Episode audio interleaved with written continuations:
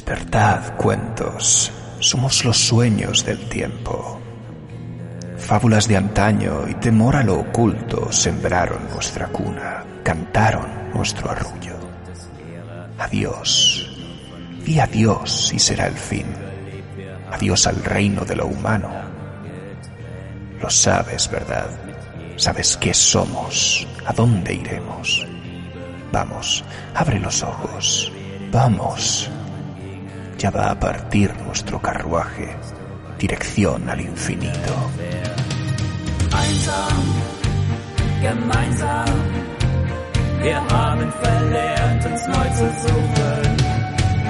Gewohnheit vernebelt, die erstickt, der Hochmut macht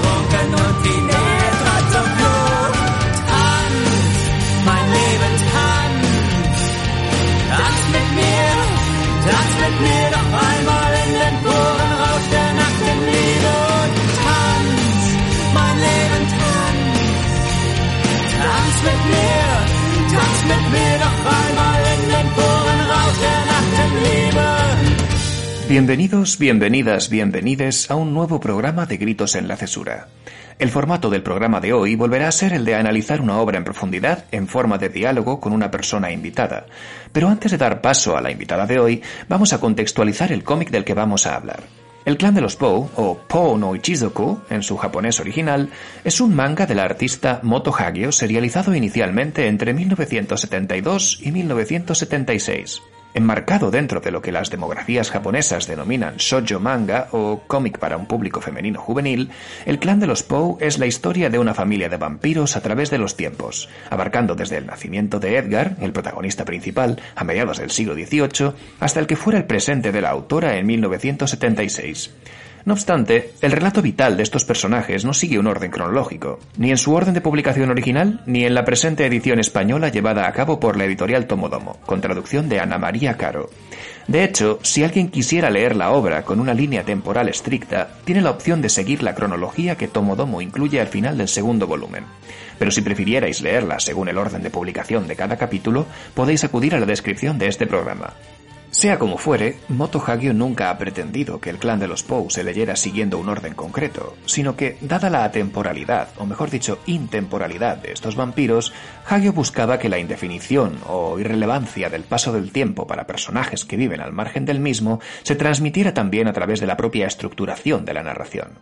Dicho de otro modo, la creación del mito de los vampirnela, el término inventado por la autora para referirse a sus criaturas, se produce a través de recuerdos olvidados, de sueños lúcidos, de vidas ajenas marcadas por el contacto con Edgar y los suyos. Y ese contacto a veces es literal y en otras es una mirada, un rumor, una sensación, ya que los narradores cambian en cada nueva entrega. Es más, en la actualidad la autora ha retomado los relatos puntuales ambientados en este mundo con una cronología que se solapa con estas historias. Aún así, hoy nos centraremos en esos episodios que Hagio creó en los años 70.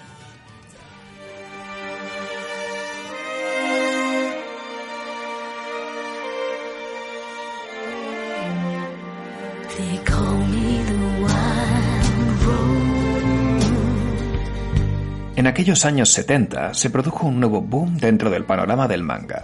Si entre los 50 y 60 del siglo XX la revolución artística del cómic japonés giró sobre todo en torno a las figuras de Osamu Tezuka y Shotaro Ishinomori, con los famosos apartamentos Tokiwa-so como centro neurálgico de los grandes autores de la industria, el germen del siguiente avance se produciría en el llamado Salón Oizumi, este cuchitril, tal y como lo define la traductora Ana María Caro en el epílogo al segundo tomo, es considerado el equivalente femenino a los Tokiwaso, un apartamento que compartieron nuestra Moto Hagio, la también ilustre Keiko Takemiya, autora del romance BL La balada del viento y los árboles, o la recién citada en España Destino Terra, un shoujo de ciencia ficción, y otras autoras que se acabaron reuniendo allí.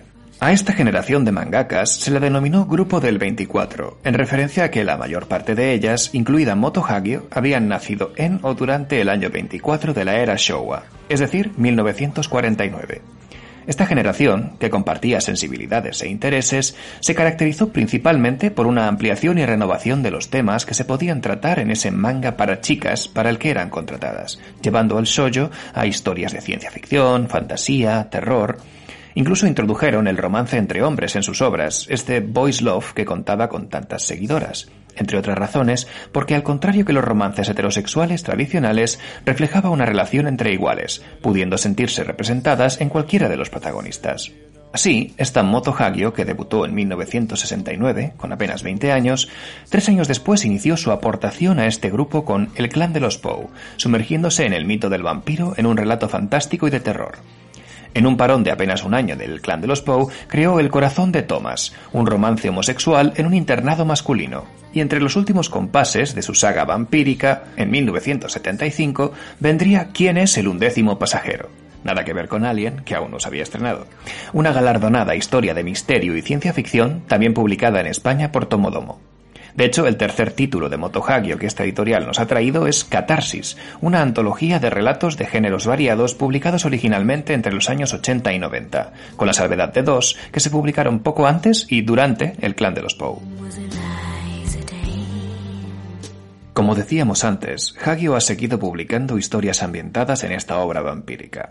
De hecho, se decidió a continuarla hace apenas unos años, cuando ella ya tenía 67, y actualmente continúa creando nuevos relatos. No obstante, en España aún no hemos podido leer ni Sueño de Primavera, ni Unicorn, ni El Jardín Secreto, aunque no sería descabellado pensar que Tomodomo se animará a publicarlos en un futuro. Por ahora, tomemos un abrigo, subamos al carruaje con nuestra invitada y marchemos rumbo a cierta aldea fuera del tiempo, una aldea cuajada toda de rosas.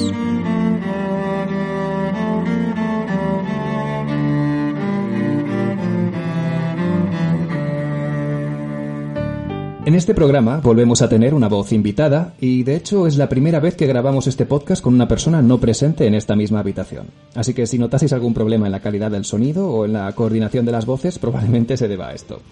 Nuestra invitada de hoy es una abogada manchega, pero también una aficionada al cómic, especialmente al manga, a los juegos de rol y wargames, cuyas figuras se dedica a pintar y compartir el proceso en sus redes sociales. Y por encima de todo, es una fangirl. Ella es Rosa, arroba rosefangirl, con tres R's en Twitter, y arroba estudio en rosa en Instagram. Y es la copresentadora del programa amigo Fangirl Podcast. Bienvenida, Rosa. Muchas gracias por haberme invitado. Estoy hasta nerviosa. Es alucinante. Hacía años que no estaba nerviosa, eh, al menos grabando un podcast. Y Vale. eso es sin duda por la calidad que tiene esta casa a la que tengo Bueno. el honor de haber sido invitada. Muchísimas gracias, Ander. Muchísimas gracias a ti por aceptar y por todo lo que va detrás de todo esto. bueno, como ya hemos dicho en la introducción al programa, eh, hoy vamos a hablar del Clan de los Poe, de Moto Hagio, publicada en España por la editorial Tomodomo y cuya autora pertenece al grupo del 24. Es de este hilo del que vamos a tirar para empezar a analizar la obra, en tanto que esta generación de autoras fue agrupada precisamente por compartir una serie de características. Así pues, la primera mitad de este programa estará dedicada a analizar cómo encaja el clan de los Poe en esta generación y la segunda parte a descomponer la reinvención del vampiro que Motohagio plantea en esta obra. Según tú, Rosa, eh, ¿qué sería lo primero que destaca de esta obra en relación con el resto de trabajos que hemos podido leer del grupo del 24? Bien, pues el grupo del 24 tiene una serie de características comunes que se reiteran, pero todas, digamos, que parten de el desdibujar o salirse de lo que tradicionalmente se considerarían el terreno acotado al, al sollo, es decir, esa demografía eh, de manga, cómic japonés dirigido a mujeres, chicas, niñas, jóvenes, frente a el shonen, que sería el equivalente masculino, y que tradicionalmente eh, estaba muy marcado por los estereotipos de género, ya que en sus orígenes se acotaba mucho desde las publicaciones en revistas cuáles eran los temas que era adecuado dirigir a las niñas, y además también porque incluso en muchas ocasiones ni siquiera había autoras mangakas que pudieran escribir, sino que estas obras dirigidas a niñas jóvenes eran incluso escritas en muchas ocasiones por autores, hombres, mangakas, que imponían su idea de lo que debería ser interesante para una chica. Frente a este panorama anterior e incluso posterior, porque el grupo del 24 podemos decir que es un paréntesis o un grupo revolucionario que, que trastocó todo, pero que no consiguió eh, asentarse ad infinitum, sino que con anterioridad y con posterioridad hemos vuelto a lo que se consideraría el género típico del sollo, eh, con unos temas muy acotados, ligados específicamente a relaciones románticas, a romance de instituto, a slice of life, y aunque esto también lo vemos en el grupo del 24, vemos otras claves distintas, y estas son el mezclar estos temas en los que podríamos hablar de slice of life y realismo con eh, el sci-fi, el género fantástico o como es el clan de los Poe, el género fantástico específicamente ligado con el terror. Y esto nos va a dar una nueva perspectiva en cuanto a este género que si bien ha sido abordado innumerablemente por autores, no tanto así por autoras y que le han impregnado una sensibilidad y una perspectiva distinta. No sé si concuerdas conmigo.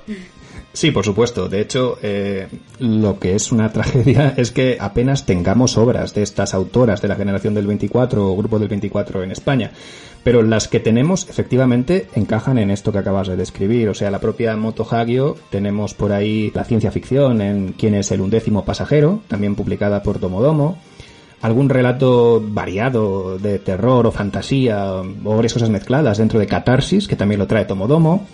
Y por otra parte tendríamos, pues ahora dentro de nada va a sacar Milky Way eh, Destino Terra de Keiko Takemiya y también vimos en este caso el origen del Voice Love, que la propia Keiko Takemiya la tenemos ahí con la balada del viento y los árboles de Milky Way y que también de alguna manera Moto Hagio trabajó en el corazón de Thomas e incluso dentro de la propia El clan de los Poe. O sea que sí que se van introduciendo diferentes temas, sensibilidades quizá no tan frecuentes en géneros que en principio en ese momento no lo trabajaban, especialmente dentro del, del manga en Japón, ¿no? Sí, sí, correcto. Así también por eh, pensar en autoras que también tenemos publicadas, es mención necesaria el hablar de Ryoko Ikeda con La Rosa de Versalles y estos temas que se, serían la otra vertiente, ¿no? Que comparte con Keiko Takemiya y La Balada del Viento y los Árboles, que sería la, la realista histórica, ¿no? Y es que en realidad en el clan de los Poe tenemos un poco de las dos, porque tenemos sin duda la fantasía, en el sentido de que nos está contando la historia de un clan de vampiros, pero por otra parte también tenemos el marco histórico que condiciona con mucha fuerza toda la historia y que de hecho es uno de los grandes atractivos, el ir avanzando con la historia, atendiendo la forma en la que está, no cronológicamente contado, pero siempre en momentos históricos que van saltando y que enmarcan la historia dándole estas características típicas de la generación del 24. Y además, y con esto quizá enlazaríamos con otra de las características del grupo del 24, en una Europa que para el grupo del 24 es fascinante y que retratan en reiteradas obras. Acabamos de mencionar La Rosa de Versalles de Ryoko Ikeda y también de Ryoko Ikeda es La Ventana de Orfeo, que en este caso se enmarca en la Revolución Rusa y que también va a otros países europeos como Alemania y eh, podemos además también encontrar en el caso de la balada del viento y los árboles lo situaríamos en Francia. El clan de los Poe eh, se mueve por la geografía europea, pero podemos decir que está más bien centrado en Gran Bretaña, con un pasaje muy importante del segundo tomo en Alemania también. Pero vamos, no deja de ser esta fascinación por lo europeo que asoló Japón en la década de los 70. Y aquí, lo siento, tengo que hacer mención, ya que te he obligado eh, a verlo, el documental que se puede ver actualmente en España en Filming, El chico más bello del mundo, de Cristina Lindstrom y Christian Petri. Es eh, eh, confieso, ha sido una manera de colarle al presentador este documental que a mí me interesó mucho, que habla de concretamente eh, mm, la situación actual de Bjorn Andresen, que fue el protagonista de Muerte en Venecia, hizo de el icónico Tazio, y esta figura yo la traía a colación porque fue todo un boom a nivel mundial, pero específicamente en Japón inspiró a muchas de esas mangakas de la generación del 24 que lo tomaron como musa a este chico europeo. Para, de hecho, ahí para- tenemos a la Sí, sí. propia Ryoko Ikeda en el documental, fascinada. Claro, era, era mi excusa, es decir, sale Japón y sale específicamente Ryoko y queda con mucho respeto, pero totalmente fascinada y bueno, y, y sí que te cuentan, hay una parte del documental, es un documental muy duro que en realidad trata de este niño que se vio abocado a una vida que jamás había esperado de estrellato y eh, relaciones muy problemáticas con el mismo. Claro, quien no conozca Bjorn Andresen, era el chico que en principio Luchino Visconti eh, acabó eligiendo como su protagonista para La muerte en Venecia, efectivamente, que se estrenó en 1971, unos pocos años antes de la publicación del Clan de los Poe, y que eh, de alguna manera hablaba, como la novela original, de la fascinación de un hombre que está en los últimos años de su vida, que es- se supone que es novelista o autor, o no recuerdo cómo era, que se dedicaba a pasear por esa Venecia decadente eh, en busca de un joven que de alguna manera había mm, despertado su fascinación, incluso añadiendo un cierto elemento de atracción sexual. Por lo tanto, la figura de este adolescente que pasa a ser objeto de culto por parte de un hombre mayor y que lo pone como ejemplo de belleza máxima, eh, recordando, evocando estatuas griegas y demás, evidentemente tenía que ser un, un joven que despertara esas sensibilidades. Por lo tanto, Visconti escogió a este chaval, a este jovencito, y no solo lo mm, llevó a su película, sino que lo llevó a Japón en ese año 1971 para promocionar la película y fue efectivamente un fenómeno tal que su cara, su rostro, su pelo es eh, icónico de la representación de la belleza por parte de estas autoras del grupo del 24. Sí, y de hecho es que cuando vi el documental yo estaba leyendo La balada del viento y los árboles y el, es muy muy parecido a Gilbert, uno de los dos protagonistas. Son Gilbert y Sergei y Gilbert es un chico rubio, pálido, eh, eh, que evoca este, esta belleza etérea, que luego vamos a ver también en Edgar, que a lo mejor no se parece físicamente a Björn Andresen en esta época, pero sí que es esa idea de, de la juventud eh, y la belleza suprema que alcanza y la fascinación que provoca en todo el mundo. Y es lo que decía, que este sentimiento sí que se ve muy bien en el documental, en esos minutos dedicados a Japón y esa fiebre que produjo, eh, no solamente es que lo llevara para publicitar la película, es que luego el propio Bjorn se quedó allí y tuvo varios contratos, incluso de spots publicitarios, vídeos musicales, eh, lo vestían como Lady Oscar en La Rosa de Versalles, que también ha sido reconocido como inspiración, estar inspirado en Bjorn sin ningún tipo de duda. Y de hecho muchas autoras es que lo decían, es de, no, no, es que está este fenómeno asentado en parte con los trabajos de autoras de manga previas a la del grupo del 24, pero también está este contexto en el que Japón miraba a Europa y decía, es fascinante. Y había llegado este actor que era fascinante y resultó ser la cara de muchos de los personajes manga de esa época. De hecho, en principio se comenta en el propio documental que Bjorn Andresen es el que inaugura el fenómeno idol en Japón. Esta especie de figuras idolatradas por la juventud que- a la que les ponen lo mismo a actuar que a cantar, que a posar en cualquier tipo de fotografía como modelos. Y, y tenemos en el documental a Bjorn grabando discos, que es Sí. como, bueno, vale. Sí, sí, que luego va a ser lo que ha llegado a la cultura idol actual, que también tiene, también, también tiene su lado terriblemente problemático con, y, y esos límites con la infancia que quizá no se deberían de cruzar nunca. Y si no, quizá también. Efectivamente. De hecho, eso, la idea que se nos presenta aquí, que también aparece en el documental, es ese momento en el cual una persona se supone que alcanza su momento de belleza máxima y que nunca jamás estará eh, en ese momento, ¿no? El, el pico de, de belleza. Se comenta en la película en relación a el momento en el que Bjorn Andresen protagonizó la película y estuvo en Japón en aquellos años, pero también lo tenemos en el propio clan de los Poe en- con la decisión de oficialmente esperar, por lo general, a que una persona alcance la edad de 20 años para, de alguna manera, convertirla y que se preserve esa belleza. Pero vemos en los protagonistas que esto se da mucho antes, por desgracia, y eso les supone, por un lado, un problema y por otro, una idealización de la belleza aún no adulta que puede resultar problemática y que en cierto modo eh, así es. Y lo vemos especialmente en, en la baronesa, ¿no? En el personaje de Sheila Pouchnell, que es reconocida y descubierta por el varón, cuando este varón es mucho mayor que ella, a la edad de 15 años, y se nos dice que en principio él espera hasta los 20 para siquiera tocarla, pero ya estaban enamorados desde que ella fuera una adolescente de 15 años, con lo cual ahí añadimos otra dificultad. Si bien, si bien, aquí el parecido del varón con Edgar Allan Poe, por lo tanto no es casual esto del clan de los Poe y de Pouchnell, es físicamente parecido el varón. Lo cierto es que el caso de Edgar Allan Poe es quizá más problemático porque él se casó con su prima de 11 años cuando él tenía 27. Mm, allá cada cual. Sí. La verdad es que ahí el parecido del, eh, del varón con Poe es toma unos tintes que yo cuando primero lo leí no me no, no reparé en ello y la verdad son preocupantes cuanto menos.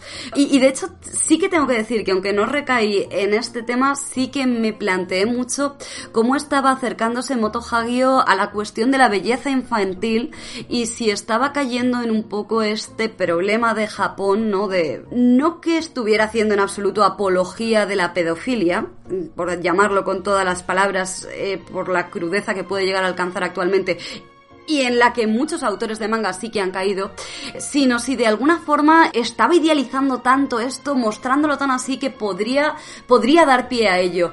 Y en este sentido, la verdad es que me quedé un poco más tranquila eh, leyendo en el artículo que eh, publica Darkor en La nave invisible, titulado Moto Hagio y el grupo del 24, en el que nos habla de otras obras que no se han publicado en España, pero que también son de la autora y concretamente hay eh, un caso de una historia que se llama A Cruel God Reigns.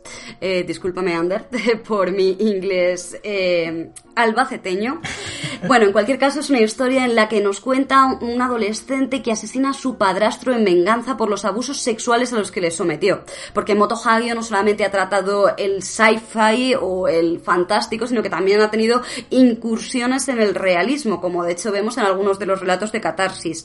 Y esto me hizo como mínimo conformarme al menos con la historia que me cuenta a mí misma sobre esta posición de Moto Hagio. Moto Hagio no creo que quisiera en absoluto hacer apología de una belleza infantil atrayente, porque en otras de sus obras se ha dedicado precisamente a señalar ese problema. Así que como mínimo creo que ella era consciente del problema que había y no le era ajeno. Otra cuestión es cómo finalmente se perciba la obra y cuánto pozo haya podido tener posteriormente o en la cultura japonesa, pero al menos yo me he quedado tranquila en ese aspecto. Porque, por ejemplo, leyendo otras obras como La balada de El viento y los árboles, eh, hay, hay componentes tan, tan, tan explícitos que es se hacen muy duros de leer. El clan de los Poes se mantiene en un lugar lo suficientemente obtuso, ¿no? Para no saber si estamos ante una fascinación por la infancia, fascinación por el vampiro como criatura fantástica o fascinación por estas criaturas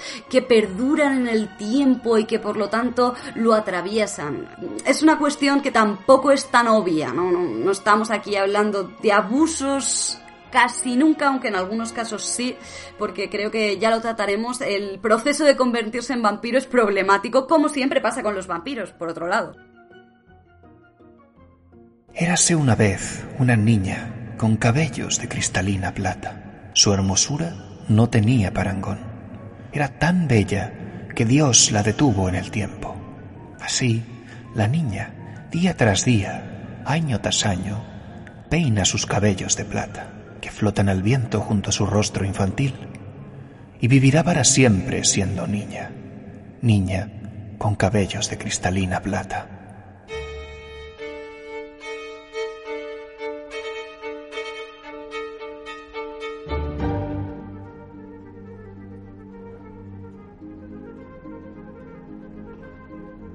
Creo que, en el fondo, lo que ocurre es que, por un lado, tenemos el tema de la belleza eterna, que es una cosa que efectivamente Moto Hagio quiere tratar en la obra, especialmente en la figura del vampiro, pero por otro está, eh, hay que tener en cuenta el contexto, y no tanto el contexto de la autora, como el contexto que pretende representar. Es decir, al fin y al cabo, nos está hablando de eh, el origen de, de los vampiros, eh, Edgar y Maribel, en el siglo XVIII. Es decir, el ejemplo mismo de Edgar Allan Poe casándose con su prima de 11 años no deja de ser también un rasgo contextual, ¿no? Es decir, no es que esto estuviera mal visto, de hecho en la propia obra se menciona en un momento dado que antes se consideraba incluso la adopción, entre comillas, como un ejemplo de técnica que utilizaban algunas personas para tener más de una esposa o más de una amante. Se menciona el caso de un varón que se casó con una mujer, pero que en principio adquirió a Merribel como adoptada, ¿no? Y se, se considera la posibilidad de eh, que hubiera sido algo más. Pero, sea como fuere, esto encaja también eso, precisamente la figura del romanticismo. Y eso también nos enlazaría, la idea de la belleza, con el cómo se presenta la propia atmósfera de la obra, ¿no? El romanticismo, en tanto que movimiento artístico, no refiriéndose al romance como tal, sino a esa percepción de- del arte y de la naturaleza desatada, que además la tenemos en los propios escenarios de la obra, ¿no? Es decir, la casa de los Poe, en la primera aparición que hace, eh, la tenemos al borde de un acantilado, con la naturaleza tomando mm, las hojas tomando la- la- las propias paredes, eh, la lluvia, los las flores, toda esta naturaleza que está desatada y que al final acaba representándose, simbolizada a través de la rosa y demás, pero también a través de la lluvia, los rayos, la oscuridad, es todo eso de alguna manera nos dice que efectivamente la obra nos quiere hablar de un periodo concreto en el que, bueno, quizá podría ser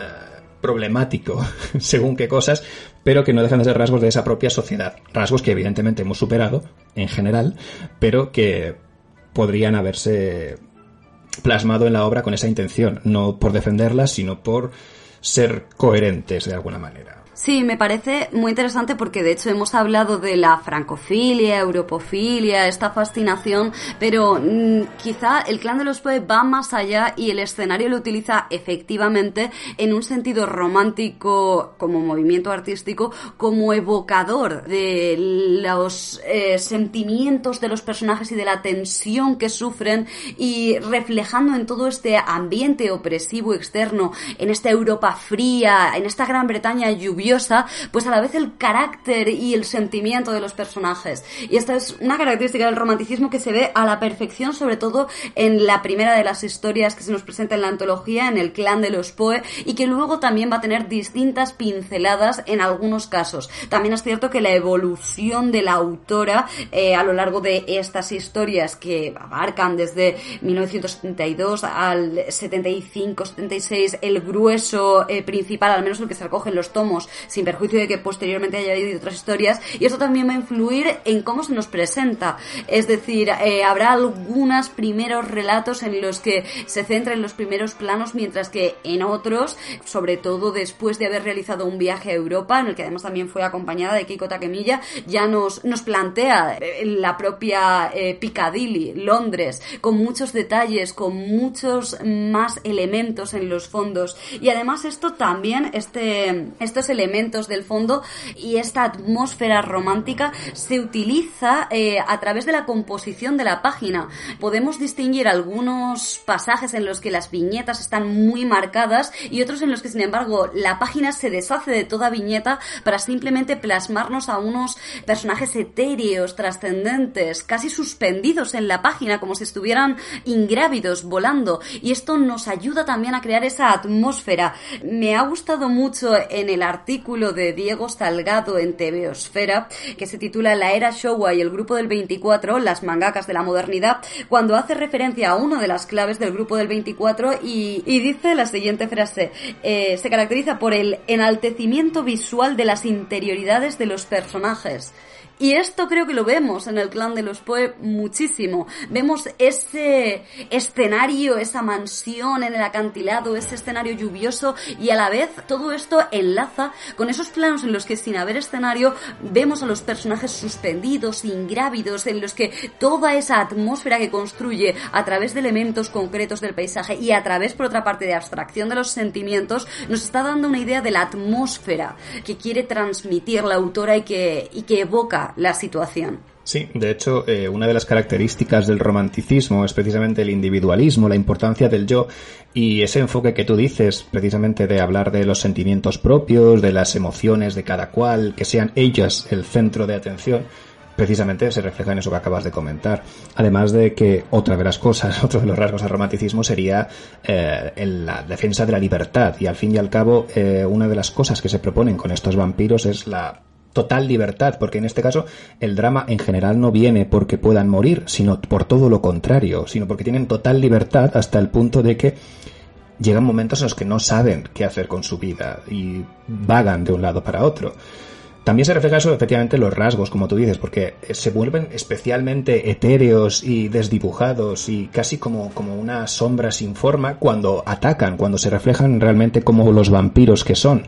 Y ahí las páginas se convierten en realmente un, un despliegue visual eh, bastante ah, evocador, ¿no? Es decir, se- por un lado se recubren de flores y de plantas y de la naturaleza que se desata, pero por otro lado las figuras humanas dejan de serlo y pasan, trascienden a otro plano.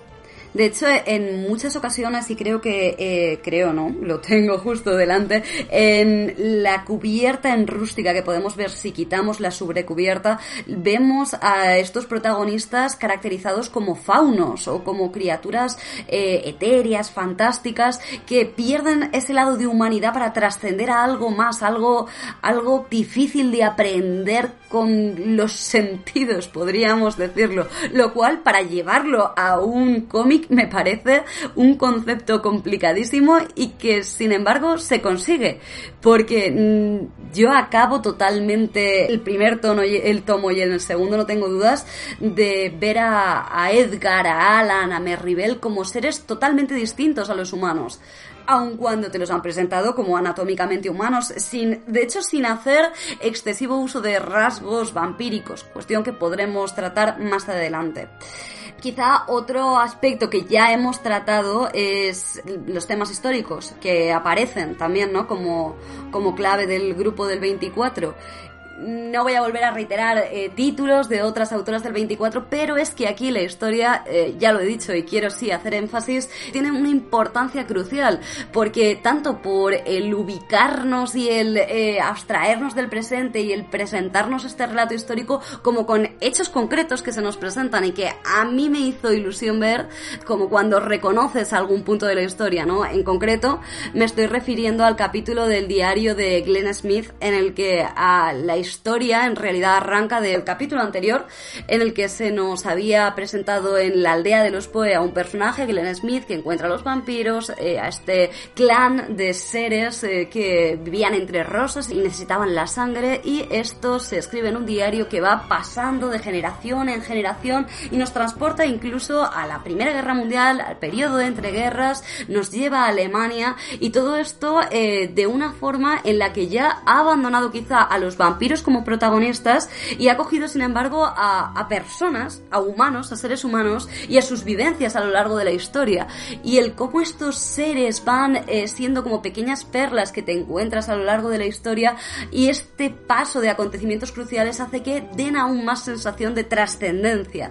Además, mm, me ha parecido muy curiosa o muy distinta la forma en la que Moto Hagio se aproxima a la historia.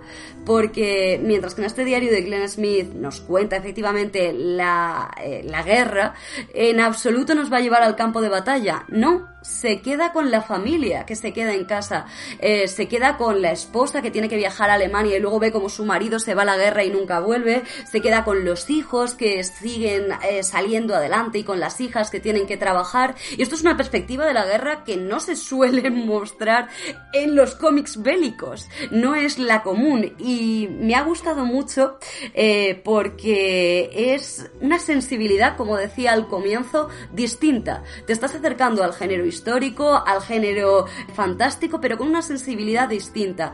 Y en este sentido, Diego Salgado, en el artículo que ya he mencionado antes de la era Seowa y el grupo del 24, comienza con una cita de Moto Hagio que me parece muy definitoria.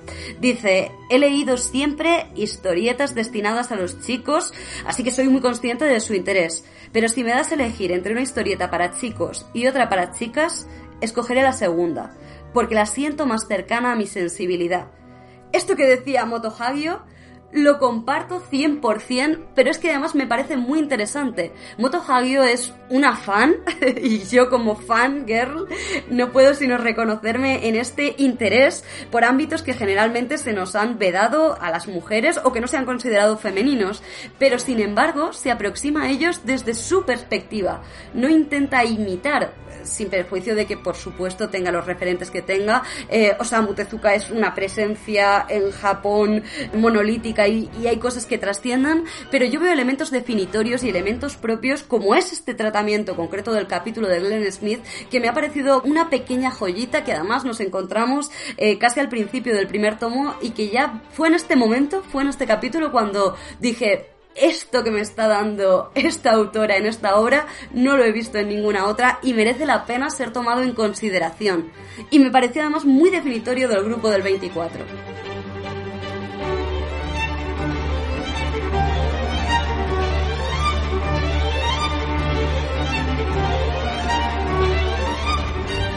Aquella vieja historia. Quizá fue mi nodriza quien me la contó.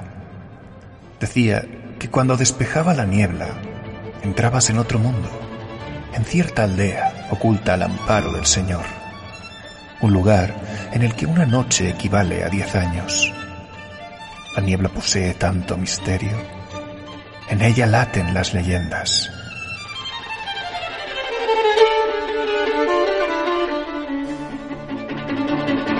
En cuanto a esto, eh, a mí el capítulo del diario de Glenn Smith me gusta tanto por lo que aporta en sí como por su doble papel que puede jugar en la obra en general. Me explico. Por un lado, tomado por sí mismo, es una obra que en principio ya nos cuenta su propia historia, nos cuenta una especie de reflexión de la historia moderna de Alemania, se centraría sobre todo en el periodo de, las guerras y lo que ocurría antes y después, y podíamos tomarlo como efectivamente una sensibilidad especial, una cosa hermosa, una cosa, una, una reflexión sobre la guerra y sobre quienes quedan en casa, etcétera, etcétera, muy bonita y muy valorable. Pero es que encima, si lo tomamos como eh, una pieza del gran puzzle que es el clan de los Poe, me parece que si tenemos por otro lado la idea de los vampiros como seres eternos a los que la historia les pasa por encima sin mayor mm, importancia, el hecho de que se escoja las guerras, que son momentos realmente puntos de inflexión en la historia, al fin y al cabo, ¿no? Que además el hecho de utilizarlas, estas autoras del grupo del 24, eh, les viene muy bien en el sentido de que es un recurso que ya favorece la catarsis, es decir, ya una guerra en sí misma y el hecho de que sea una guerra conocida ya es suficientemente catártico. Más si además tenemos en cuenta que Japón estuvo también por ahí metida, aunque no sea eh, la perspectiva que se toma en este caso. Pero si a esto le añadimos el hecho de que son cosas que a la historia de la humanidad efectivamente les afectan y las modelan y cambian el futuro, el hecho de que los vampiros, al fin y al cabo, no dejen de simplemente pasar a lo largo de esta historia, para ellos lo que no deja de ser para nosotros una cosa realmente cambiante, para ellos no es más que otra cosa que están haciendo los humanos al margen de ellos. Lo de mm, gente vivirá, gente morirá y al final todo quedará exactamente igual para, para Edgar en este caso, ¿no? Sí, me parece una idea maravillosa y que de hecho también hemos visto recientemente en otra obra también con vampiros como es Costas Salvajes en las que se nos plantea un momento histórico concreto en este caso en otro continente y aunque también va a haber vampiros británicos no son los principales y son estos vampiros que llevan existiendo desde hace tanto tiempo los que sin embargo viven el punto de inflexión. En este caso y para este contexto fue la colonización británica colonización con todas las comillas porque hay que decir que en realidad la perspectiva del cómic es más estábamos aquí antes y no vamos a dejar al invasor quedarse. Eh, pero ese punto que a ellos les fue de inflexión también lo utilizan como momento en el que te colocamos aquí al vampiro y precisamente es interesante que esté aquí como fuerza de la naturaleza y como hito histórico. Y me pareció efectivamente que, que funciona en los dos casos, pero en este muchísimo, es decir, en este, en el de los Poe, muchísimo mejor, porque además es cierto que luego en el resto de la obra también es muy importante el diario de Glenn Smith porque le va a servir para articular otra serie de historias que se engarzan con ella en ese puzzle, como has comentado. Y además eso, el, lo que tú mencionabas antes de que las guardas, que se reproducen viñetas a toda página en realidad de, de otros momentos de, de la obra, en la que se representa a los vampiros en realidad no como vampiros, sino como faunos, como personajes fantásticos, al final es eso a lo que estamos asistiendo, ¿no? Es decir, el hecho de que el tiempo no pase por encima a estos vampiros los convierte automáticamente en mito. El mito del vampirnela, en este caso, que no es vampiro. Estamos asistiendo a la creación de un mito y un mito se crea a partir de su trascendencia a través del tiempo, ¿no? Es decir, la historia no importa, importan las historias.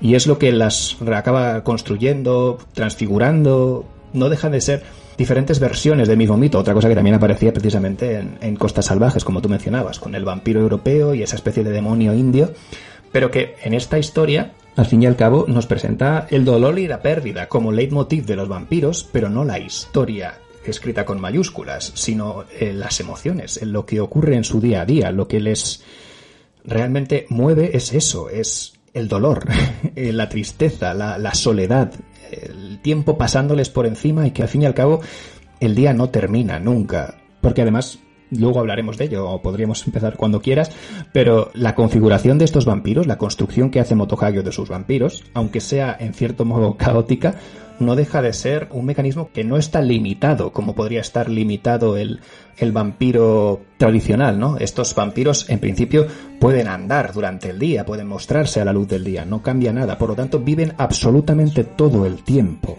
No descansan, no necesitan descansar. Entonces, eso les supone una carga que es la carga de su historia, la carga del mito, Sí. la propia, el peso de la historia, en este caso es literalmente lo que cargan sobre sus espaldas.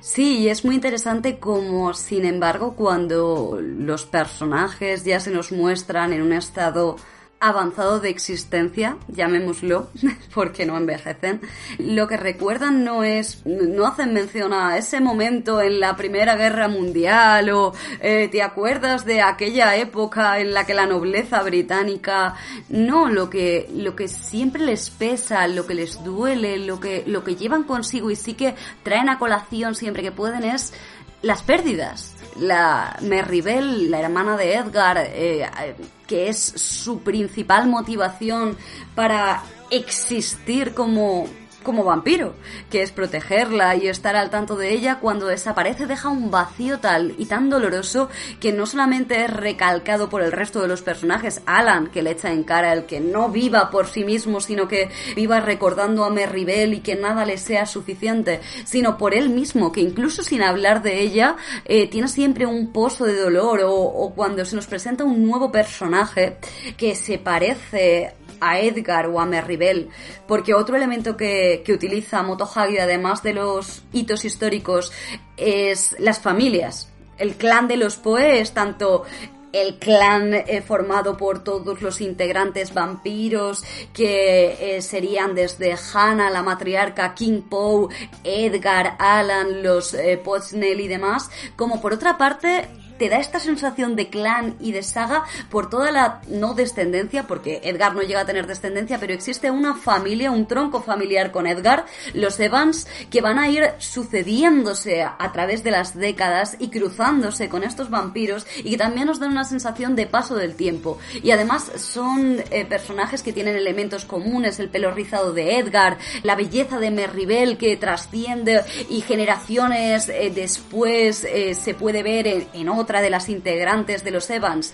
Y estos elementos hacen que resulte patente el paso del tiempo y doloroso, sin embargo, el recuerdo de aquellos que se quedaron atrás. Quizá no te están diciendo expresamente, aunque en otros momentos sí, echo de menos a mi hermana Merribel, pero Alan, por ejemplo, insinúa, se parece a Merribel, ¿verdad? Y él dice, sí.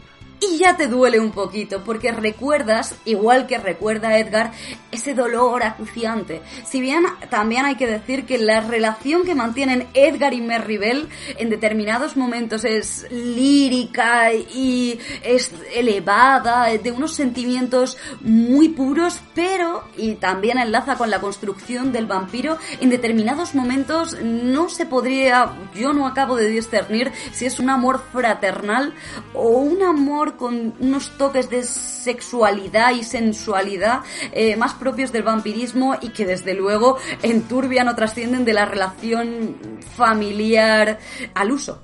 Claro, es que al final podemos interpretarlo de diferentes maneras. Una de las formas lo podemos interpretar como el amor efectivamente fraternal, que apenas parece diferenciarse del amor sensual, por decirlo de alguna forma. Y otra sería que precisamente el paso del tiempo hubiera acabado de alguna manera sublimando los sentimientos. Es decir, que para un vampiro como Edgar, que vive tanto tiempo, porque además se supone que tiene la sangre del vampiro más poderoso y por lo tanto es eh, el que mejor se mantendrá y se conservará durante el tiempo, lo que hace quizá es elevar el sentimiento a que al final su amor no deja de ser ya un amor absoluto y total, un amor que engloba absolutamente todos los amores.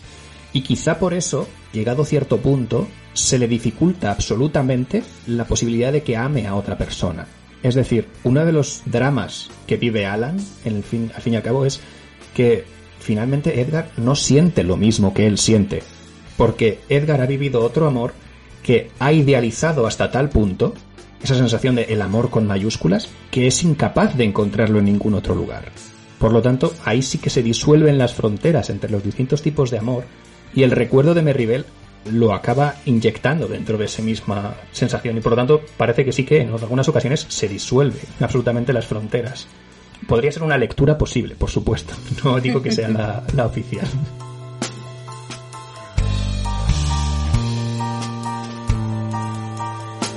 Tal vez la felicidad sea imposible de retener. Y eso que basta un poco. Los tiempos cambian. Hombres y mujeres viven y mueren. Sus voces entonan el flujo de la historia y entonan...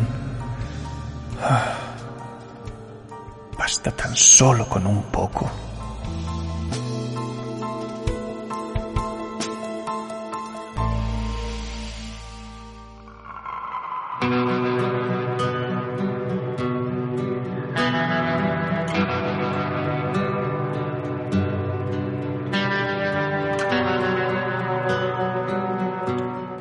Con todo esto, con esta trascendencia de Edgar, encontramos otro quizá de los, de los temas eh, claves en la generación del 24, que es esa novela de formación como recurso que se utiliza por distintas autoras y que en este caso quizá está llevado al absoluto. No tenemos a un personaje que aprenda y que desarrolle un camino vital, pero sí que tenemos a un personaje que madura, porque Edgar, tomado cronológicamente, que no es como lo toma el tomo, pero sí como podemos construir el puzzle, vemos que en los relatos en los que todavía no es vampiro, es un niño, es inocente, es eh, inconsciente, es feliz incluso.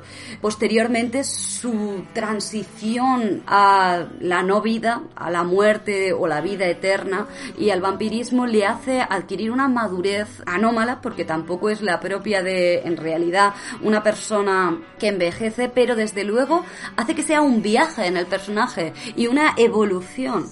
Y esto además no es casual porque precisamente uno de los autores de referencia de Moto Hagio es Hermann Hesse y esta Bildungsroman es... eh, vemos que es que de hecho Moto Hagio en concreto sí que tras- eh, traslada muchos de estos elementos de la literatura que lee a sus obras.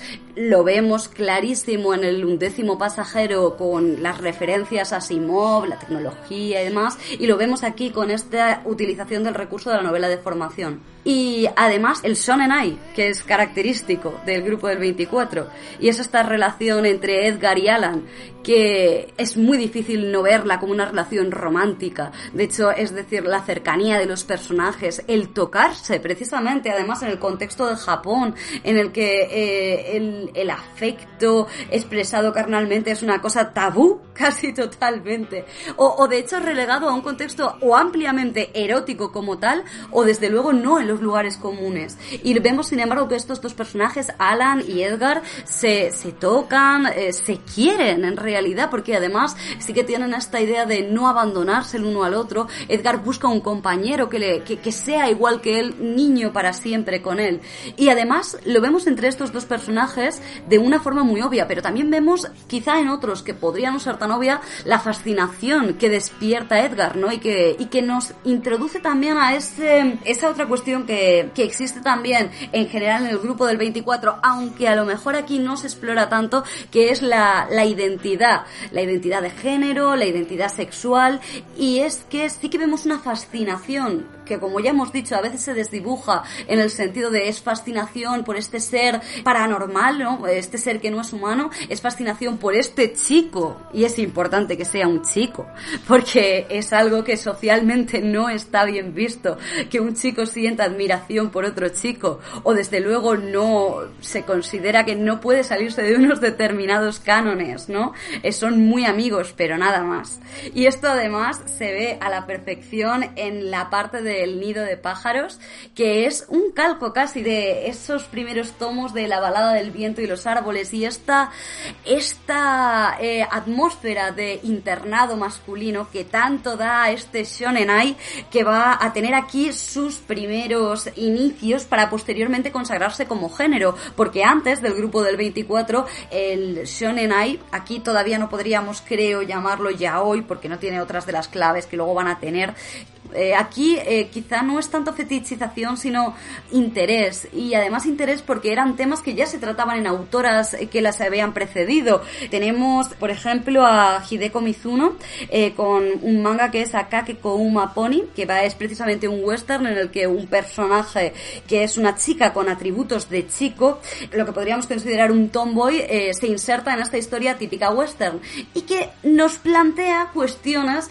muy queer, muy gender queer, muy gender bender y además también lo vamos a ver un poquito luego en el clan de los Pue con estos personajes andróginos que se desdibujan y que van más allá. Lo utilizamos porque son vampiros, pero luego hay otras obras de la generación del 24 que sí que van a tratar el tema de la identidad de género ampliamente y explícitamente. Y en este sentido recomiendo encarecidamente el artículo de Álvaro Arbonés eh, publicado en Canino, el manga y la transexualidad, un vistazo al reino de la diversidad, donde precisamente dedica bastantes líneas de este artículo al grupo del 24. Y es que es un tema que se reitera y es muy interesante, porque quizá aun siendo autoras que no tenían formación sobre la materia y que seguramente, seguramente no, eh, podemos verlo al menos desde el momento actual, utilizan términos que no son correctos o manejan conceptos que son problemáticos hoy en día, sin embargo sienten curiosidad y sienten interés por estas cuestiones y eso a mí ya me parece un mérito, me parece un paso a dejar de hacerlo tabú. De hecho, lo del tabú o no tabú, al final se presenta a sí misma la relación de, Edgar y Alan, ¿no? Es decir, desde el primer tomo, desde el primer capítulo, que ni siquiera es el que se publicó originalmente de forma cronológica, pero ya nos presenta de alguna manera todos los elementos que vamos a ver respecto a cómo son las relaciones hacia Edgar, en tanto que chico guapo, bishonen o como se llame esto. Porque de hecho, bueno, en principio sería un enemies to lovers, tal y como se plantea, ¿no? La conexión entre Edgar y Alan es, es a primera vista ya, es decir, eh, lo percibe Alan a Edgar como un rival, en tanto que es el único que le responde, que no tiene en cuenta que se supone que es el sobrino de- del dueño de las tierras, bla, bla, bla. No percibe su rango, también porque precisamente Edgar está por encima de todo este tipo de cosas. Ahí ya se nos presenta la atracción prohibida, o al menos la conexión más allá de lo comprensible entre ambos, ¿no? Eh, se va evidenciando el vampiro que aparece con Merribel como excusa, pero teniéndolo teniendo a Edgar en mente. Es decir, eh, Alan mm, de alguna manera se fija en Merribel y la utiliza en alguna ocasión incluso como tapadera, digamos, de sus emociones hacia Edgar. Porque él va a pasar por un proceso quizá complejo, ¿no? Del perdóname por lo que voy a hacer, por un pecado que no seré capaz de ocultarte, cuando rechaza a, Edgar en un momento dado, ¿no? Yo creo que sí, que la presencia de esta especie de triángulo amoroso no es, no es real, o sí que lo es, pero porque tiene ese elemento prohibido y Alan necesita proyectar las emociones que siente hacia Edgar en Merribel porque no es capaz de aceptar, por los cánones de la sociedad de la época, que Edgar sea su real interés. si bien al final efectivamente se, se cumple, ¿no? De hecho, me parece muy interesante y tengo aquí una cita apuntada como la autora, de alguna manera, explicita en todo momento su voluntad de atender a un discurso a favor de las minorías y de todo aquello que se sale de la norma. En un momento dado, el varón le ha dicho, respecto al tema de los crucifijos y cómo estos vampiros, en realidad los crucifijos, eh, tienen una relación abierta con ellos. Algunos les molestan más que a otros, dependiendo de la fuerza que tengan, pero en ese momento le dice, no debes temer a la palabra de Dios, los crucifijos o los campanarios. Son meros símbolos, nada más. Lo que debes temer es el dogmatismo, el pensamiento de quienes se niegan a aceptar la heterodoxia, todo lo que se sale de la norma, incluidos nosotros. Las mentes fanáticas que exclaman perversión, engaño, me niego a tolerar tu existencia, eso es lo que has de temer. Lo cual es un discurso que a día de hoy, evidentemente, tiene todavía muchísima vigencia y me parece que por eso hace que la obra tenga relevancia actual. Sí, es maravilloso porque decíamos, decía, no se trata de lleno el tema de la identidad, no se trata como en otros quizá el tema de la identidad de género o de la transexualidad, de lo trans, pero sí que se trata el tema de la alienación, que al final tiene una misma raíz. El grupo del 24 es tremendamente consciente de las minorías y de las disidencias sexuales y no duda en plasmárnoslo y a veces nos lo plasma a través de figuras históricas porque no te lo pueden decir con todas las palabras. Esta idea eh, la expresan muy bien en el Club de los Libros Prohibidos, en la que te cuentan, eh, te está hablando Shakespeare en realidad aquí de una crítica social y lo podemos trasladar aquí a Corea en nuestro contexto, cuando no podemos decirlo explícitamente. Pues creo que eso el grupo del 24 también lo utiliza mucho. Se va a Francia para en realidad hablarte de una chica que ha sido educada como un chico y que por lo tanto se siente de forma diferente.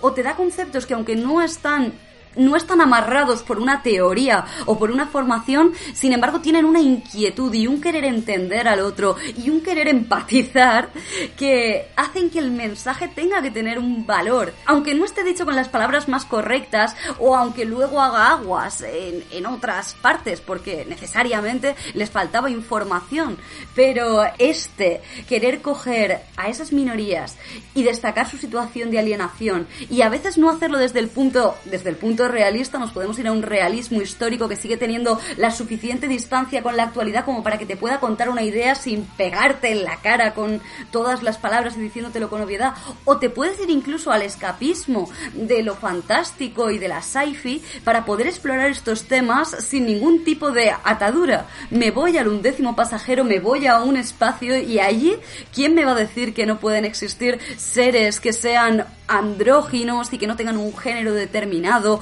o, o por qué no en otra galaxia no va a haber gente que se sienta atraída por otras personas o por qué no estos vampiros que son perseguidos por la sociedad por un mito que se creó en realidad y que no tiene mucho que ver con lo que luego ellos son realmente, hace que se encuentren en una situación en la que es el mundo en realidad quien los ve como monstruos y ellos se podrán comportar en determinados momentos como monstruos, pero no es inherente a su naturaleza.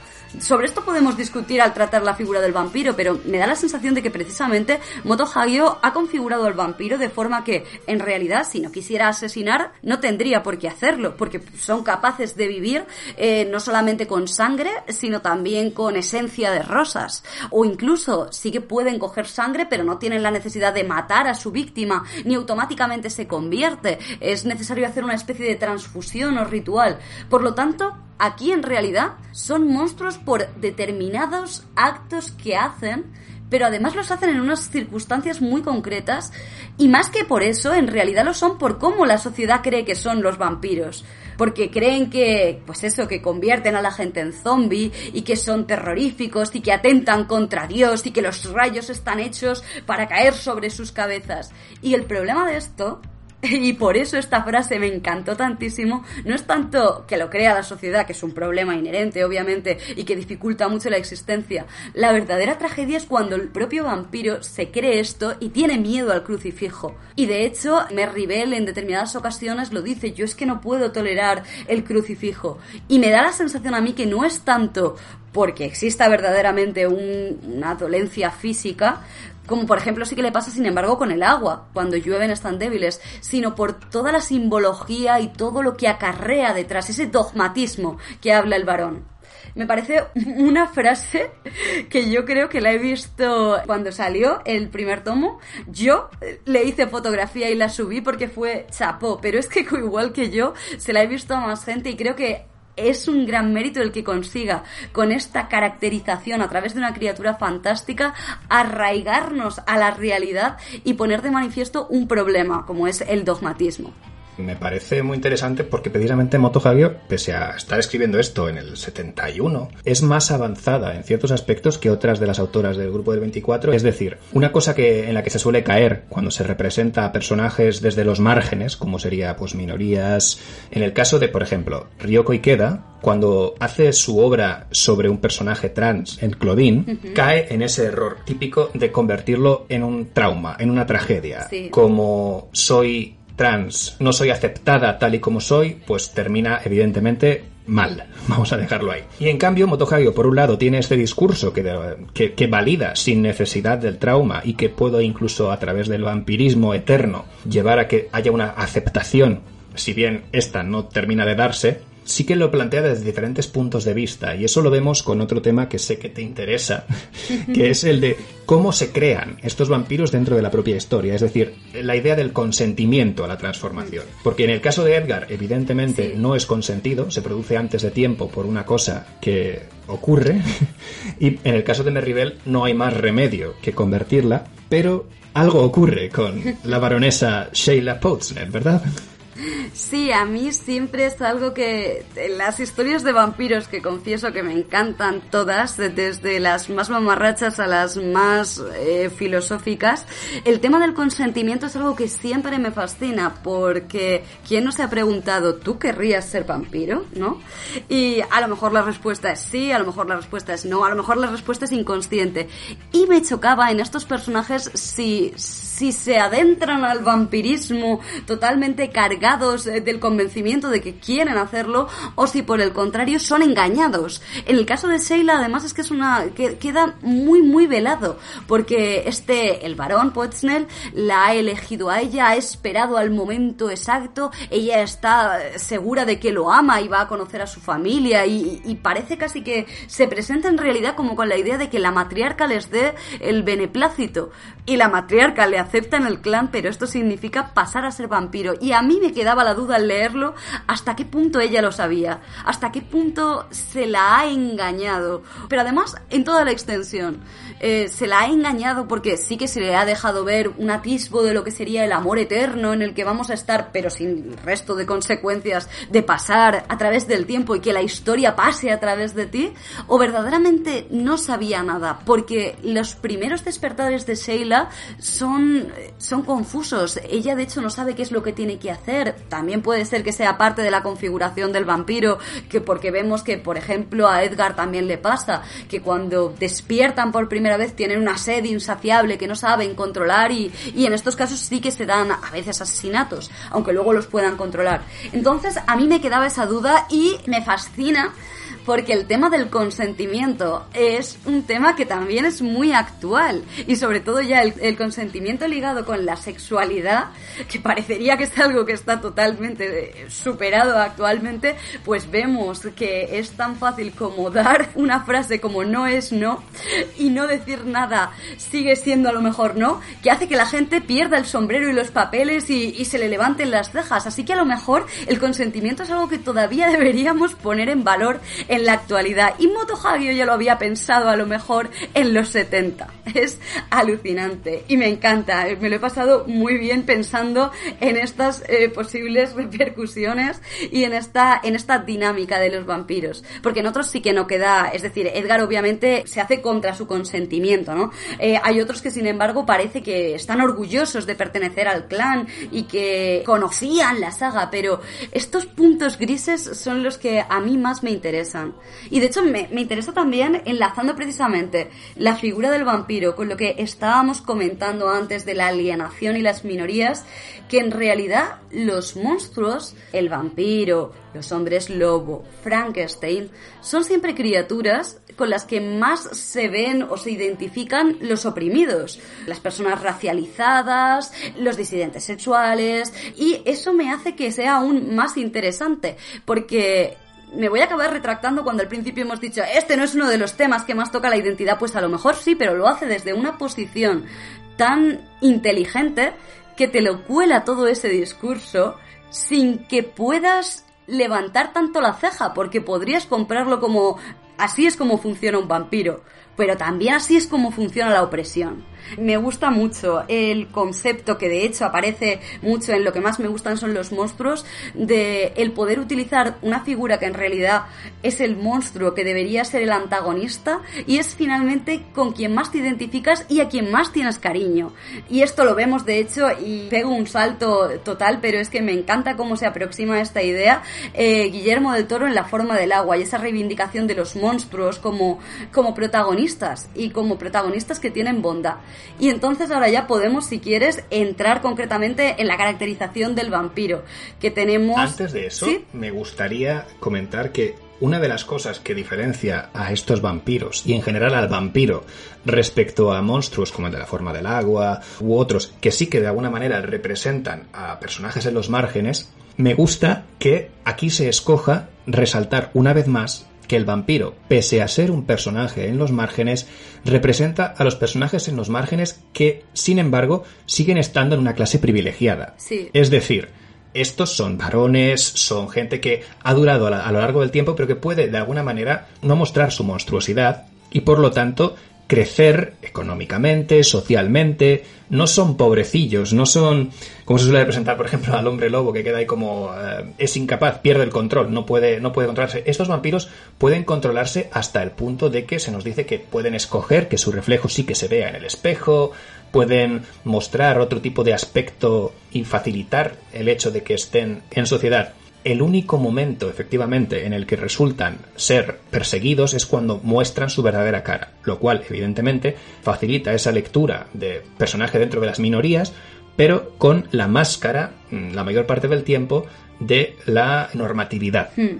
Podrían ser personajes dentro de las minorías, pero efectivamente, como has dicho, desde una posición de privilegio. Estoy pensando en Ann Lister, estoy pensando en Oscar Wilde, hasta que se supo de sus tendencias sexuales, que son personajes que pueden elegir, como eligen estos vampiros, el camuflarse y el vivir en sociedad e incluso serán respetados y causan fascinación y podrán tener acogida en círculos selectos, pero sin embargo es su verdadera naturaleza que si se desata o se descubre hace que sean perseguidos.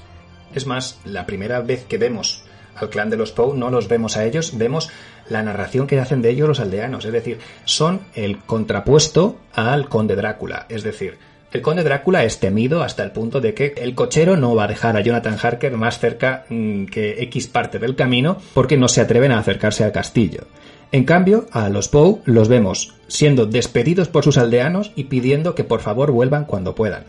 Es decir, que son unos vampiros que de alguna manera son capaces de mantener durante tanto tiempo, los vampirnela, durante tanto tiempo su máscara, que pueden llegar a ser de alguna manera queridos y por lo tanto tienen ese privilegio. No se, no se olvida. Mm. Pero son unos vampiros, como he dicho, que no necesitan asesinar o matar. Y esto hace que puedan vivir en sociedad sin ningún tipo de problema. Porque pueden vivir mucho tiempo sin necesidad de alimentarse de otros, aunque estén más débiles. Pueden elegir reflejarse en los espejos. Pueden viajar de día. Y esto choca con esa construcción, ¿no? De el vampiro gótico, incluso eh, deformado, monstruoso, a lo Nosferatu. Estos vampiros son vampiros bellos, extremadamente bellos están casi más cerca de Crepúsculo que de que del vampiro tradicional, porque son Es más, por favor, señora autora de Crepúsculo, usted ha leído esto de el vampiro que acaba yendo al instituto, ¿vale? Y usted ha decidido eh, coger como nombre el apellido de Alan, que se llama Alan Twilight, ¿vale? Ha sido una No visionaria, una visionaria en todos los sentidos. Desde luego. Incluso lo de, lo de nos tenemos que mudar como familia porque ya hace tiempo que los hijos del varón no crecen. Nos tenemos que mudar al otro pueblo donde encontraremos Sí, sí, a Kristen eh, Stewart. Es, es, es, es, el funcionamiento de los vampiros de Crepúsculo. Me parece sorprendente que haya conseguido que en Gritos en la Cesura se hable de Crepúsculo. Que En no. fin, Aquí todo es cultura y eso entra. Y algún día haríamos un especial si fuera un cómic. no lo descartes, en fin, que todo es transportable a otros medios.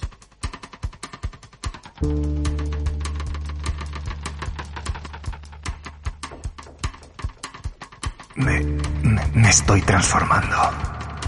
Mis entrañas, fluidos, huesos, mi estructura completa se transforma. La sangre fluye, lenta. El cuerpo se me enfría hasta quedar congelado. Desde el fondo de la garganta, desde la punta de los dedos, noto algo distinto. Cristales, cristales que van fraccionándose y creciendo por todo mi cuerpo. Despacio, despacio, despacio. El tiempo se detiene. Se detiene. Se detiene.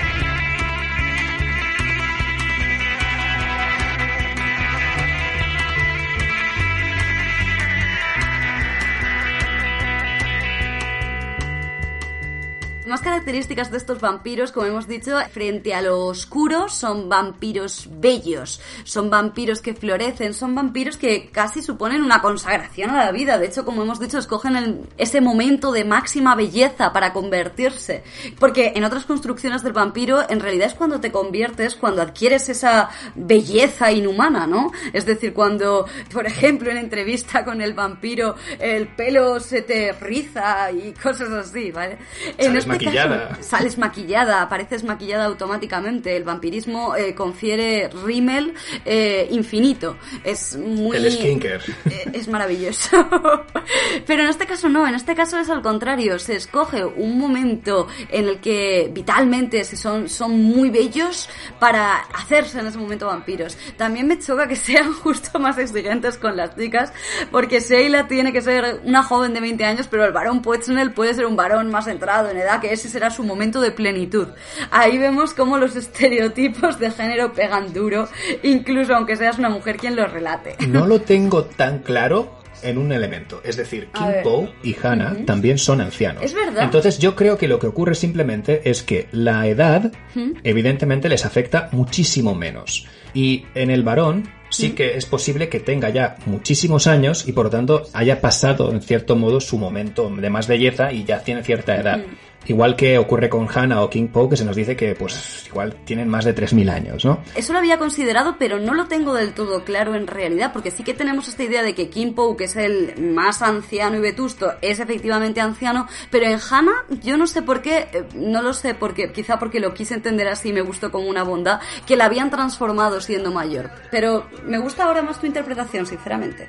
Podría ser, lo digo más que nada, por la parte en la que si no, no se entiende esa insistencia en que él tiene la sangre más potente y que por lo tanto Edgar será especialmente poderoso. Es decir, yo creo que entiendo que el poder es va a permanecer en este estado de belleza durante muchísimo tiempo y aunque nosotros asistamos a 200 años, algo más de 200 años de su vida, eh, apenas ha cambiado en todo ese tiempo. Podría ser otra de las interpretaciones, sí. Pero claro, una cosa más que queda en el aire porque una cosa que tenemos que tener en cuenta eh, es que Moto Hagio construye el mito de su vampiro, de su vampirnela, un poco sobre la marcha. No todo está perfectamente engarzado, aunque al final lo acaba enlazando todo, incluido lo de las vanas de plata. Pero bueno, no vamos a entrar ahí ahora.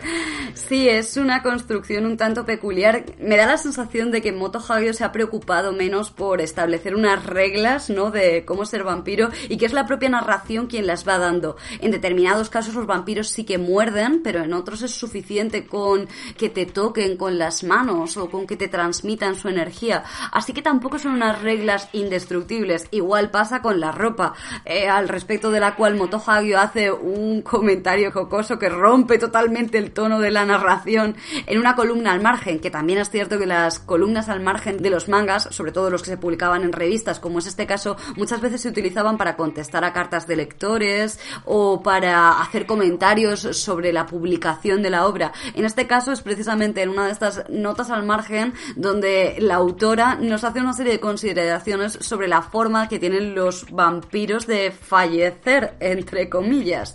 Porque vemos que en este caso se nos dice que cuando un vampirnela muere al ser atravesado por una estaca de madera, desaparece, se volatiliza, se hace polvo polvo. Y también pasa así con su ropa, lo que le lleva a hacer una serie de disquisiciones sobre qué pasa con la ropa exactamente. Si es ropa muy antigua es normal que se deshaga, pero si es ropa más nueva quizá podría conservarse.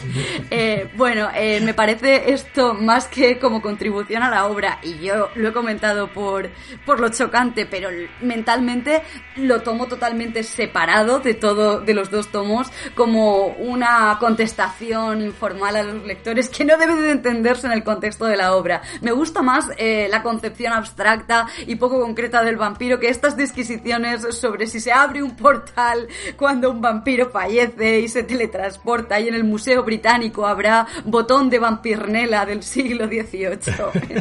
Calzoncillos de Batman del siglo XXI de vampirnela. Sí, lo cierto es que eso, eso, lo que tú decías, la construcción de su no es tanto un voy a establecer una serie de reglas que deben tenerse en cuenta. Si alguien va a acercarse a esta obra, entendiéndola primero como una obra de terror en el sentido de terror de miedo, no va a encontrar eso. Si alguien va buscando una historia perfectamente hilada, coherente, en la que absolutamente todo encaja. Tampoco es así, porque es una historia que se ha ido construyendo en diferentes revistas, bueno, en la misma revista, pero en diferentes entregas durante X tiempo, con cambios que se van produciendo en el mundo y en la vida de la autora, con lo cual no es tanto que sean vampiros, de hecho por eso escoge decir vampirnela, que por cierto era una mezcla de una mala traducción con que el hecho de que le sonara a italiano ya era precisamente dentro de esa europafilia de la generación del 24, ya era algo interesante. Lo que tenemos aquí en realidad es el vampiro como tema, y el tema es la vida eterna y las complicaciones que ello supone entendiéndola como efectivamente una vida que realmente es eterna y se vive como eterna. De hecho, eh, la publicación de Tomodomo, que es un calco de una publicación japonesa de Shogakukan, no ordena los relatos eh, de forma cronológica, es decir, de forma en la que fueron publicados originalmente. Pero, si atendemos a la cronología que aparece en el segundo tomo al final, vemos que en realidad ni siquiera ordenando los capítulos cronológicamente en cuanto a su orden de publicación, habríamos recibido una narración cronológica. Es decir, la idea del amor eterno o de la, de la eternidad y de la soledad que se vive a través del tiempo se transmite también a través de ese salto de un lado a otro. No hay tiempo, no hay una cronología, no se va buscando construir una gran historia, sino ver cómo se vive. ¿Qué es vivir? ¿Qué es vivir eternamente? ¿Qué es que la vida te pase por encima? En otro momento dado, Edgar tiene un monólogo interno en el que dice ¿Por qué vivo? Ojalá lo supiera, no engendraré nada, nada nacerá de mí, ni habrá herencia que legar a otra generación. ¿Por qué aún así vivimos? Y durante tantos años. Yo al menos... Sí. Adiós, días lejanos. Cae el telón, es el fin. Soy libre, estoy solo en el mundo. No he de vivir por Merribel, ya no debo velar por ella, ya no tengo por qué vivir. Y aún así vive. Es decir, el vivir a pesar de todo. Una noche de niebla, un coche de caballos que se aleja, recuerdos borrosos en la lejanía, una cuna, espino al bar, ventanas blancas. Me pregunto, me pregunto si todo aquello existió de veras hace tiempo.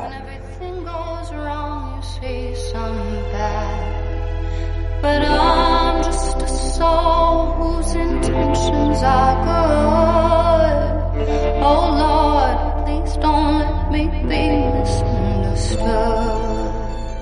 Esta concepción del tiempo me parece muy interesante en la obra porque lo consigue, como has comentado, con los saltos de una época a otra y además precisamente al no ubicarte en esos saltos.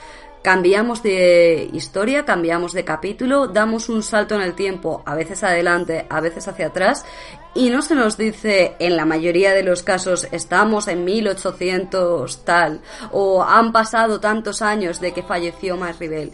Y esto nos da una desubicación o una trascendencia, una abstracción que ayuda a, a entender cómo tiene que ser esa esa mentalidad del vampiro que ha vivido tanto que está abstraído del tiempo y, extraído de la historia que pasa por él, pero que no le permite discernir mucho si ha pasado un mes, un año, muchos. De hecho, quizá únicamente tienen sensación de ese paso del tiempo cuando interactúan con otros humanos. Por ejemplo, cuando en el capítulo de Lidl, el bosque, sí que notamos el paso del tiempo porque Lidl crece y ellos no. Y llega un momento en el que tienen que actuar en consecuencia para que Lidl pueda volver a la sociedad. Pero en el resto de momentos en los que no se nos presenta una época son como abstracciones, pequeños fotografías casi fugaces que van pasando de un lado a otro. Y esto da lugar a una sensación de trascendencia que ayuda a construir a ese vampiro, ya no porque te lo diga explícitamente, sino porque la propia forma de narrarlo ayuda a construir y a darte esa sensación de atemporalidad. Me ha gustado mucho, porque si bien Moto Hagio no tiene muy bien definidas las reglas del vampirismo, sin embargo, el tono y ese la eteridad, lo abstracto, lo profundo, lo trágico, lo pilla y lo transmite a la perfección. Sí, me parece muy interesante que haya sacado justo ahora la idea de Lidl, porque esa niña que está fuera del tiempo, precisamente, que parece que durante ese, ese fragmento de su infancia no está viviendo dentro de, de la sociedad, ¿no? Porque vive con Edgar y Alan en los bosques, se traslada también a, la antroponimia, es decir, al nombre de esco- escoger el nombre de esta niña como Lidl. No sé si os habéis dado cuenta, ¿verdad? Es súper sutil la autora, pero Edgar y Alan vienen por Edgar Allan Poe, efectivamente, e incluso tenemos a una profesora de música en un momento dado que se llama Ercerí, que es una mezcla de la condesa o baronesa Ersebeth Bathory, ¿vale? El caso de Lidl en realidad va ligado a Alice Liddell, que quizá por ese nombre no os venga especialmente a la cabeza, pero es la inspiración que sirvió a Lewis Carroll para su Alicia en el País de las Maravillas. Es decir, si trasladamos esto a la historia del clan de los Poe, podemos entender cómo esta niña extraída porque su familia en este caso es asesinada por Edgar y la acogen porque se sienten mal por abandonarla, esa vida fuera no deja de ser también un poco como si Alicia hubiera caído al agujero de conejo y no hubiera brotado de nuevo hasta que fuera adolescente, que es el momento en el que Edgar y Alan la devuelven y la, entre comillas, abandonan a la vida que debía haber vivido. Entonces, por un lado tenemos la lectura de qué es de Alicia Liddell y por otro, qué es de Edgar y Alan en tanto que lo que decíamos al principio, que no dejan de ser mitos fantásticos que, igual que los seres que habitaban el país de las maravillas eh, de Lewis Carroll, lo eran para el resto de la vida de Alicia. Me parece muy interesante el escoger precisamente la figura de Alicia, porque eh, Alicia en el País de las Maravillas es un libro que tuvo gran impacto en Japón. De hecho, las que al final se han conocido como Lolitas, Lolitas góticas, o de los distintos géneros del Lolita, Sweet Lolita, etcétera, estuvieron a un libro editado en un momento muy concreto en Japón de llamarse Alicias. De hecho, se llamaron Lolitas por eh, ni siquiera la Lolita de Nabokov, sino por un libro que se llama Lolita Complex. Y esto se explica muy bien en el libro Bellezas Malditas de Jane May y Anne Newgen, eh, editado por Sapristi en España, que explica un poco el concepto y de dónde viene el término y las indicaciones y cómo efectivamente, eh, de hecho, muchas Lolitas preferían ser llamadas Alicias para desligarse totalmente de la Lolita de Nabokov y evocar es- esta fascinación por lo infantil y a la vez también de nuevo por lo europeo y lo recargado con esos vestidos eh, de inspiración francesa rococó. O sea que viene muy a cuento en realidad haber cogido a una Alicia, Lidl en este caso, para introducirla e insertarla como personaje del clan de los Poe. Bueno, lo de que las japonesas querían desligarse de la Lolita de Nabokov, les invito a que no busquen qué ocurrió con Lewis Carroll y esta Alice O qué no ocurrió, o qué nunca se sabrá qué ocurrió. Pero digamos que ella era una niña, él era uno de estos señores fotógrafos de, de modelos infantiles, Oh. aparte de escritor. En fin, podéis rellenar la línea de puntos, pero también podríais informaros, si queréis, sobre Alice Liddell. Qué horror.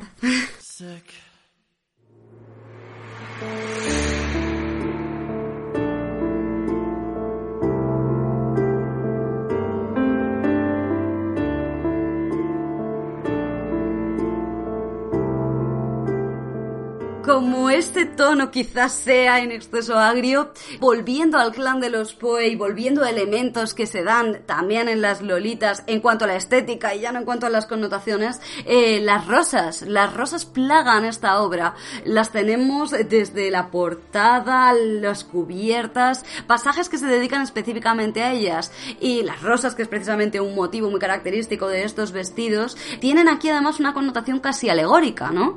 Porque por un lado el color rojo intenso que además se nos describe en muchas ocasiones, que asemeja la sangre, nos está dando de nuevo el motivo del vampirismo siempre y de fondo, pero también por la propia Rosa, que es bella, pero tiene espinas, por lo tanto es dolorosa, como el vampirismo de nuevo. Y bueno, y luego además también de hecho como un propio elemento recargado que choca con otras obras de la autora y que me ha ayudado a caracterizar esta obra y a distinguirla. Porque, por ejemplo, aquí vemos esos detalles de la Gran Bretaña histórica y de los castillos y las mansiones, pero el dibujo que evoluciona se diferencia mucho de lo que podemos encontrar, por ejemplo, en los relatos de catarsis o en el undécimo pasajero, que es mucho más aséptico, aunque detallado. Aquí las rosas y esos elementos rococó lo inundan todo y son casi omnipresentes y parecen querer recordarte la belleza y a la vez la fascinación y la tragedia que estás leyendo. Sí, la idea de las dos caras de la rosa, como es bella pero tiene espinas, que en el fondo también, efectivamente, como has comentado, enlazaría con lo que ocurre con Sheila, ¿no? Cuando se le ofrece la vida eterna y la belleza eterna, la parte bonita de la rosa, sin saber si se le ha ofrecido realmente el conocimiento sobre las espinas que conlleva el vampirismo, que al final también son un poco como colmillos de vampiro.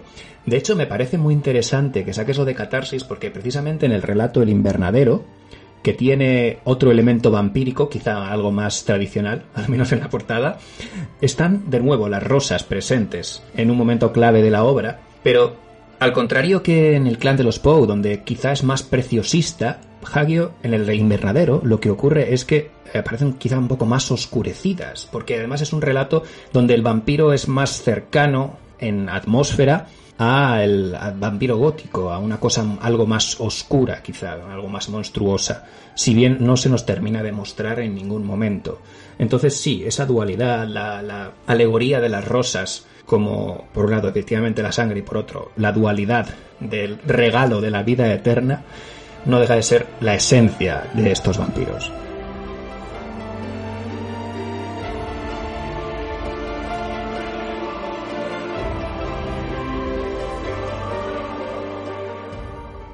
Pues bueno, sin más que añadir por mi parte, ¿qué te parece si despedimos el programa?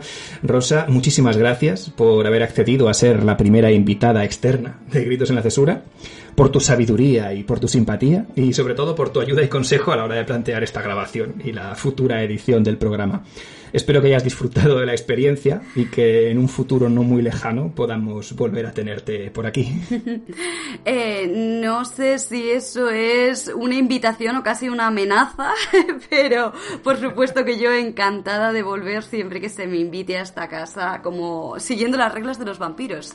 Eh, muchas gracias, Ander, por haberme dejado hablar tanto tiempo sobre vampiros, sobre manga, sobre el grupo del 24 todos son temas que me gustan muchísimo y quizá no soy una gran experta, no hago honor a esa descripción que has hecho tuya, pero desde luego sí una gran entusiasta y me lo he pasado muy bien hablando contigo. Muchas gracias por invitarme. Muchísimas gracias a ti y de verdad que era una invitación, no una amenaza.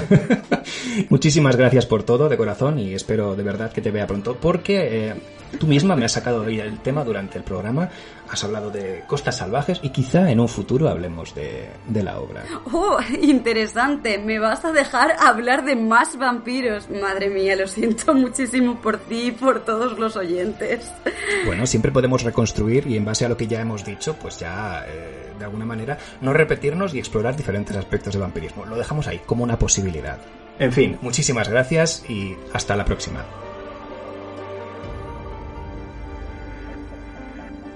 Qué triste tener que despedirnos de quienes nos han hecho compañía durante tantos años. Prométannos que algún día volverán por la aldea. Se lo ruego, sean cautos, cuídense de las ciudades y cuídense de sus habitantes.